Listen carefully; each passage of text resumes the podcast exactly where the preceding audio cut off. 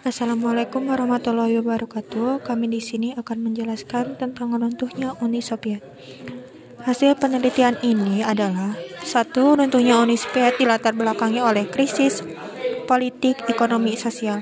Glasnost dan Perestroika juga konflik etnis, krisis politik di Uni Soviet disebabkan oleh Leninisme.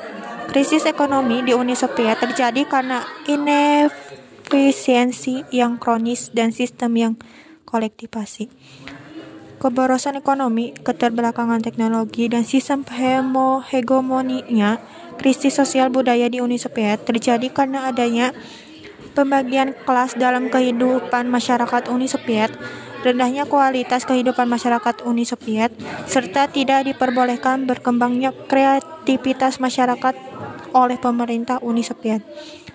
Glasnost dan Perestroika yang diran yang dicanangkan oleh Gorbachev merupakan pemicu bagi meledaknya revolusi sosial di negara-negara Eropa Timur.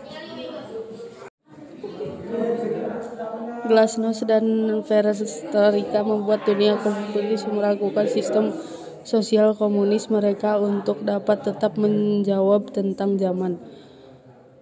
Konflik etnis di Uni Soviet tumbuh dari kesadaran akan eksistensi kelompoknya.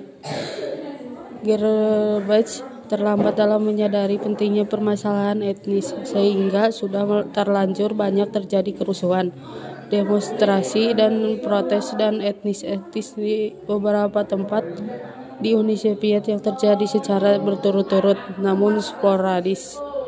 Runtuhnya Uni Soviet terjadi setelah satu persatu republik-republik di Uni Soviet melepaskan diri dari USSR. Banyak cara telah dilakukan Gorbachev untuk mencegah distribusi Uni Soviet, namun gagal. Pemerintahan Uni Soviet berakhir di data, ditandai mengundurkan dari Presiden Uni Soviet Mikhail Gorbachev pada tanggal 25 Desember 1991 dan pembentukan CIS oleh pemimpin Rusia Boris your sin.